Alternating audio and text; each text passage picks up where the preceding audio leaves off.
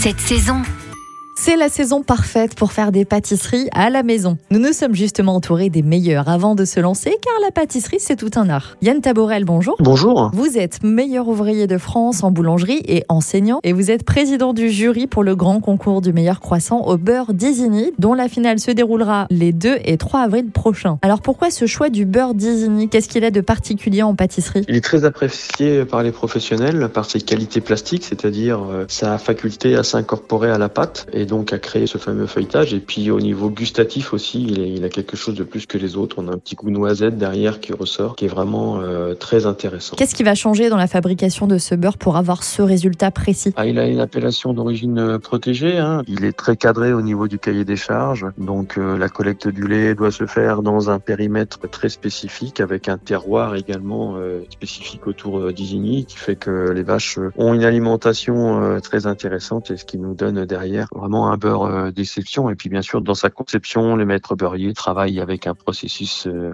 très intéressant qui lui donne toutes ces caractéristiques. Alors on s'imagine pas forcément, mais c'est assez long de faire un croissant. Ça peut prendre 5 ou 6 heures. Ça peut même se faire sur deux jours. Et vous, lors du concours, vous allez juger l'esthétique, le feuilletage, la forme, l'alvéolage, mais aussi et surtout le goût. Alors j'avais quand même envie de vous demander une recette un petit peu plus accessible et plus simple à faire à la maison avec ce même beurre d'Isigny. Oui, avec ce même beurre, on peut faire un cookie. Donc, je vous propose euh, une recette pour réaliser environ 18 petits cookies de 30 grammes, où vous allez avoir donc euh, 100 grammes de beurre d'Isigny, 70 grammes de sucre cassonade, 50 grammes de jaune d'œuf, 10 grammes de sucre vanillé, 5 grammes de poudre levante, 120 grammes de farine, auquel on peut ajouter également 50 grammes de poudre de noisette, 30 grammes de noisettes hachées et 100 grammes de chocolat. Pour la recette, alors la technique de fabrication, elle est relativement simple. On va blanchir le beurre avec le sucre cassonade et ensuite on va ajouter les jaunes d'œuf. On va mélanger la poudre levante et le sucre vanillé et la poudre noisette. On va ensuite incorporer ces deux mélanges qu'on va bien foisonner et puis on terminera par euh, ajouter le chocolat. Et puis la petite astuce au niveau du cookies, c'est de le travailler avec une cuillère à glace pour pouvoir dresser ces boules de 30 grammes et puis ensuite euh, ben, les aplatir légèrement et les cuire environ 15 minutes à 170 degrés. Merci Yann Tabourel. On peut suivre tous les stages que vous proposez et les coulisses du concours du meilleur croissant d'Isigny sur votre chaîne YouTube.